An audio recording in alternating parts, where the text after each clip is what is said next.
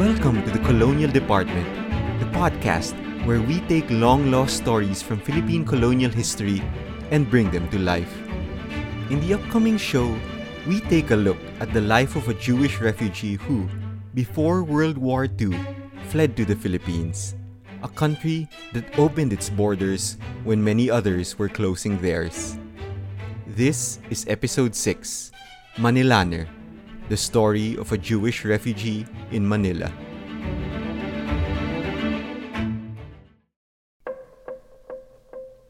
As a child, Frank Ephraim grew up under the long, hooked shadow of the swastika.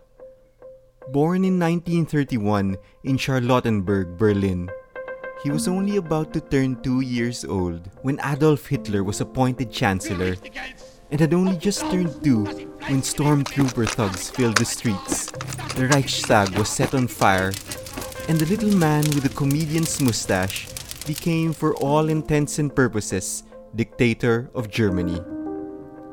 As a middle-class Jewish kid living in Nazi Germany, Ephraim saw the children of neighbors sign up for the Hitler Youth, and then, now proudly wearing their brown uniforms with the daggers on their belts, they asked him if he was a full Jew or half Jew. Signs saying "Jews not allowed" were hung up in stores. At parks, he and his mother and father could only sit down on yellow benches that had a big black J painted over them. When he finally went to school, he could only attend all Jewish institutions. When a group of students got off the streetcar to go inside the school, Frank could hear people mutter, "Those damn Jews." This was Berlin in the thirties, the world that Frank grew up in. He still played with his Hitler Youth friends and attended Christmas parties where their party member fathers dressed up as Santa Claus and gave him cookies. In the year of the Olympics, he joined an all-Jewish children's crew that performed inside the newly built stadium, doing a medicine ball routine in a blue and white uniform with a Star of David printed on it. He went to summer camps, saw a Shirley Temple movie, watched the parade of black-clad S S troopers during Hitler's birthday, which was a holiday all over Germany. But in the countryside, relatives and friends were being arrested. The Nuremberg race laws of nineteen thirty-five officially downgraded Jews as German citizens, and now called them German subjects instead. Jews were banned from public places. His mother, a housewife, kept watch for the Gestapo and would have a small light on in the kitchen as a sign to his father that they had not been visited by the police that day. They, and many others in the Jewish community, saw that they were slowly being pushed out of the greater German society and into the dark shadows. God knows what would happen to them there. Frank's mother and father began to make preparations to get out of Germany, but some still held out hope that it would all blow over, that Hitler would lose power, that their country would change course. And then on November ninth, nineteen thirty-eight, came the night of the broken glass. Kristallnacht, they called it. Imagine your neighbors setting your temple on fire, cheering as they broke glass or looted furniture or tore up your scrolls or painted words on the walls. Jew or Jewish pig, most of them said.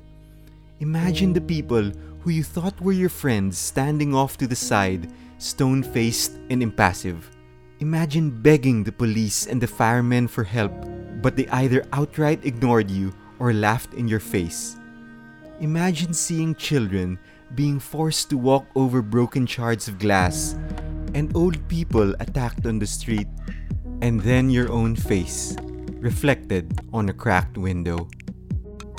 The morning after Kristallnacht, Frank Ephraim's father, looking in shock at the remains of the burned-out synagogue, knew they had to get out of Berlin as fast as possible.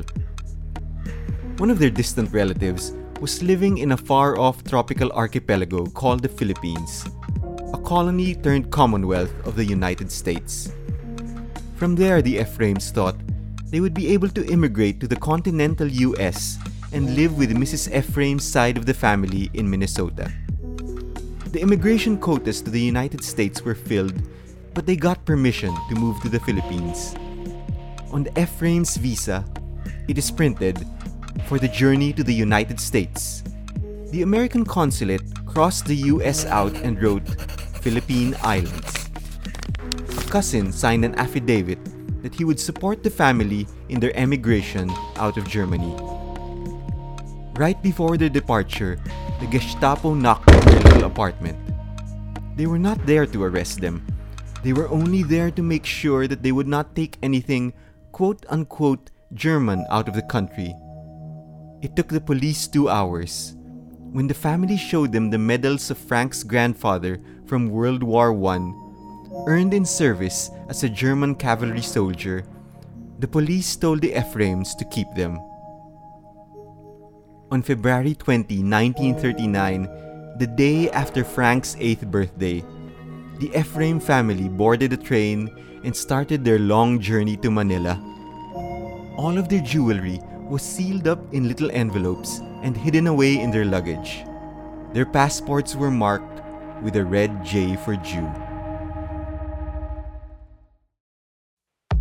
This large letter J, stamped in red beside the eagle and swastika symbol of the Deutsches Reich, could also be found in the passports of twenty-eight Jewish families who arrived in the Philippines in nineteen thirty-seven after fleeing from Shanghai.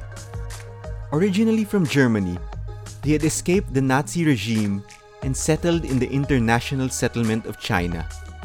But when the Sino-Japanese War broke out in nineteen thirty-seven, they sailed south to Manila as Imperial Japanese troops marched closer and closer to the city. However, their passports had no visas, and legally, they could not enter the Philippines. But Paul McNutt, the U S High Commissioner to the archipelago, found a legal loophole. Buried in the list of duties of his nebulous position was the executive power to, quote-unquote, waive requirements in admitting people to the islands. "That will do the job," McNutt said. It is said that the plan to offer Jews safe harbor in the Philippines was conceived during a poker game. Among the leaders of the Jewish community in Manila were the Frieder brothers, who ran a cigar business and liked to play cards with McNutt and Philippine President Manuel L. Quezon. Whether in a card game or not, McNutt, Quezon, and the Frieders formulated a formal project to safeguard Jewish refugees in the Philippines. McNutt worked the legal angle and drew up the rules. The Frieders galvanized the Jewish community's pledge to support all refugees. Quezon shored up Filipino support, selling the idea to his fellow citizens as a matter of moral urgency. After all, during a trip to Berlin, his wife Aurora once saw a parade of goose-stepping Nazi stormtroopers and shivered at the sight. And so in nineteen thirty-seven, the Jewish Refugee Committee was set up in Manila. It had three rules, carefully crafted to tiptoe around the edge of restrictive U S immigration law. First, only Jews of quote-unquote desirable professions would be allowed in. Doctors, nurses, engineers, mechanics, farmers, and strangely enough, barbers. Second, they had to have enough money to ensure that they would not become quote-unquote public charges. Each refugee was required to deposit one thousand two hundred dollars, or more than one million pesos in today's money, inside the Manila Bank, and when arriving in the Philippines, they had to have cash on hand of around one hundred eighty dollars. Lastly, the Jewish community in the Philippines would need to assume responsibility for all refugees. In Manila, there was a groundswell of sympathy for the Jewish cause.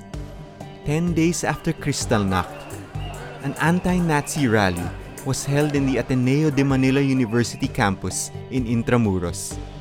Catholic bishops and prominent businessmen alike issued public statements condemning Germany, and in a radio address, McNutt railed against Hitler's regime.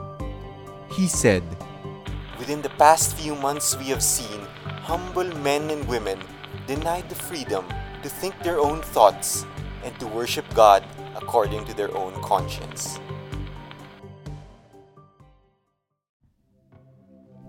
German Jewish refugees in Manila called themselves Manilaners, and in March nineteen thirty-nine, Frank Ephraim became one of them.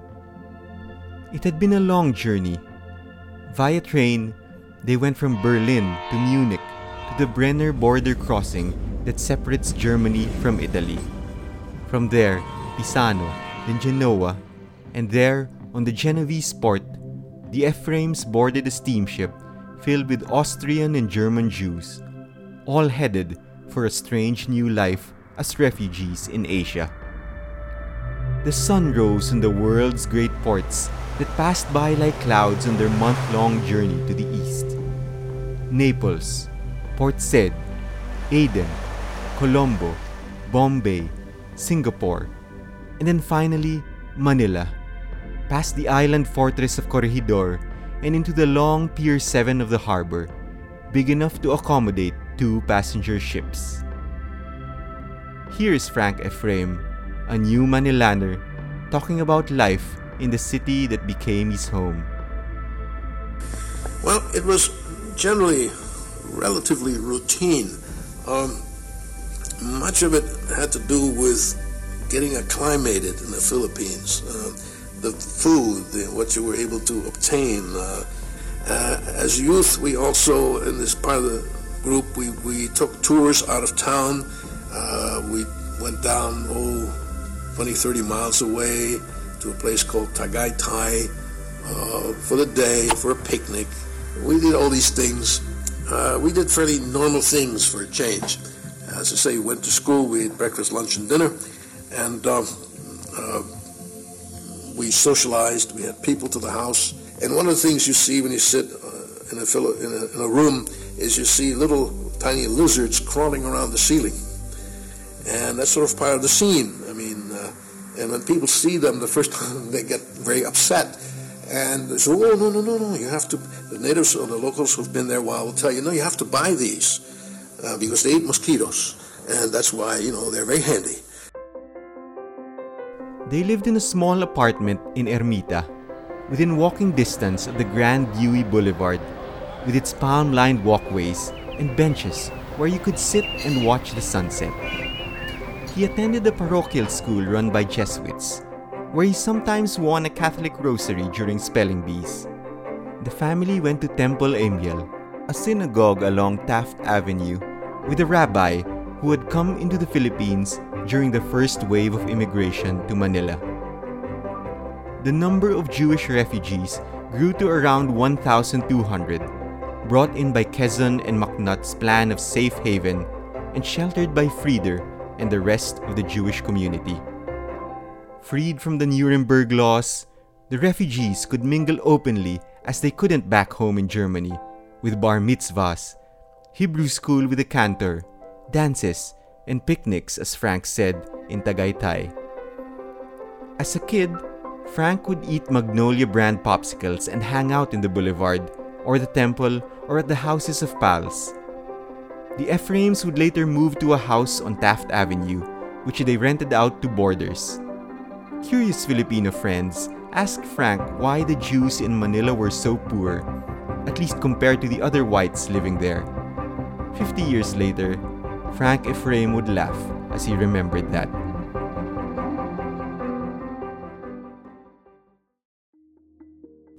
After Kristallnacht, the Philippine plans to take in Jewish refugees grew to a massive scale, as a new plan was proposed to take in ten thousand refugees and settle them in Mindanao. In a speech he gave on February fifteenth, nineteen thirty-nine, just as Frank Ephraim and his family were leaving Germany, Quezon said, "The government believed that here was an opportunity to cooperate with an international enterprise inspired by a most laudable purpose, and that it could be accomplished in the interest of a national program without in any way depriving Filipino citizens of the opportunity of enjoying the benefits of that undertaking. The Commonwealth government, however, had severely underestimated the amount of political friction this new, expanded project would run into. This was more than housing a handful of refugee families. This was large-scale resettlement in a land where proud peoples, many of them Islamic, have lived and worked and died for centuries. It didn't help too that McNutt returned to the U S, leaving Quezon to sell the idea to a now skeptical, and it must be said, anti-immigration public. McNutt's successor made his position clear. The Mindanao plan was an impractical one. Public sentiment soon turned against the project, with newspapers like the Philippine Free Press calling to, quote-unquote, preserve the Philippines for Filipinos. By nineteen forty, Quezon's entire cabinet was opposed to the plan, and Quezon himself began to agree with the new High Commissioner. Soon, he signed a new immigration law, the first in the Philippines, limiting immigration to just five hundred people from each nation a year. The Mindanao Plan was slowly, silently abandoned.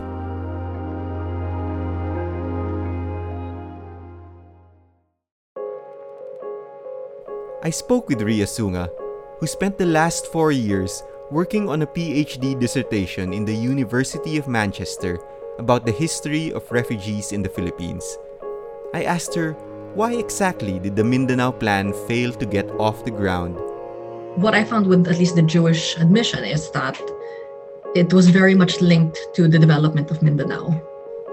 And so it was inter- entangled already into these pre-existing policies about moving people to Mindanao to develop it. And the Jews became another um, way of doing that. Nevertheless, the act of saving Jews in World War Two had far-reaching effects on Philippine law, which we feel even now. There's also what I think was um, an unintended consequence, was that Philippine immigration policy was shaped. Suddenly, you have now what exists in our immigration law called Section forty-seven B, of the Philippine Immigration Act, and this was created in response to the Jewish refugees. Ultimately, the Jewish refugees forced our young country, not even independent at the time, to consider an important question of nationhood.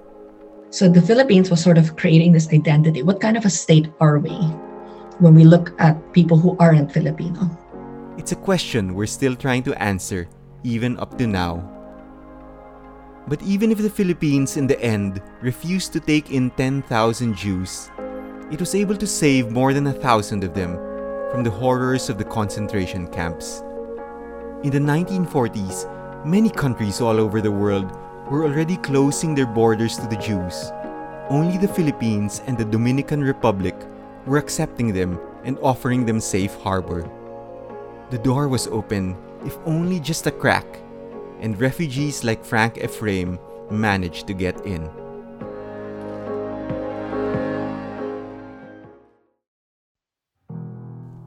Frank Ephraim and his family continued to live in the Philippines even when the Japanese invaded, since they were Deutschjin, as the Japanese called them, and had German passports. They weren't interned in camps like the one in the University of Santo Tomas. Frank came of age in the occupied country and had his bar mitzvah in a house where almost everything, even the silverware, had been sold. When the Americans fought a fierce battle to take back the city, the Ephraims loaded all their possessions into a wagon and for the second time in their lives fled their home. They took refuge in an empty lot with other Manila residents, their only shelter a little lean-to, their only protection, a little pit covered with palm tree logs. Crouched there, in the dark, they watched the city that had become their home burn to the ground. After the war, the Ephraims eventually made it to the United States. But in his interview more than fifty years later, Frank still recalled the Philippines fondly. As a young boy, he had escaped Nazi tyranny, then experienced Japanese terror. But in the end, he had survived World War Two. Not many German Jews could say the same.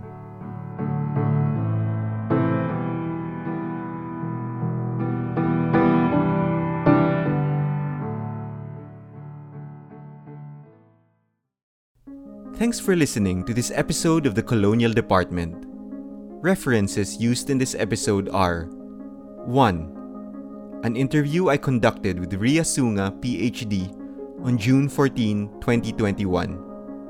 In addition, her article for Refugee History entitled The Philippines, A Haven for Jewish Refugees, nineteen thirty-seven to nineteen forty-one was also an invaluable resource. Number two. An oral history interview of Frank Ephraim, conducted in nineteen ninety-seven and published in the United States Holocaust Museum's website. It is available to listen for free. Number three. An article called Breaching the Paper Walls, Paul V. McNutt and Jewish Refugees to the Philippines, nineteen thirty-eight to nineteen thirty-nine, written by Dean Kotlowski and published in a two thousand nine edition of the journal Diplomatic History. The Colonial Department was created and produced by Leo Mangubat. Follow us on Instagram at The Colonial Department.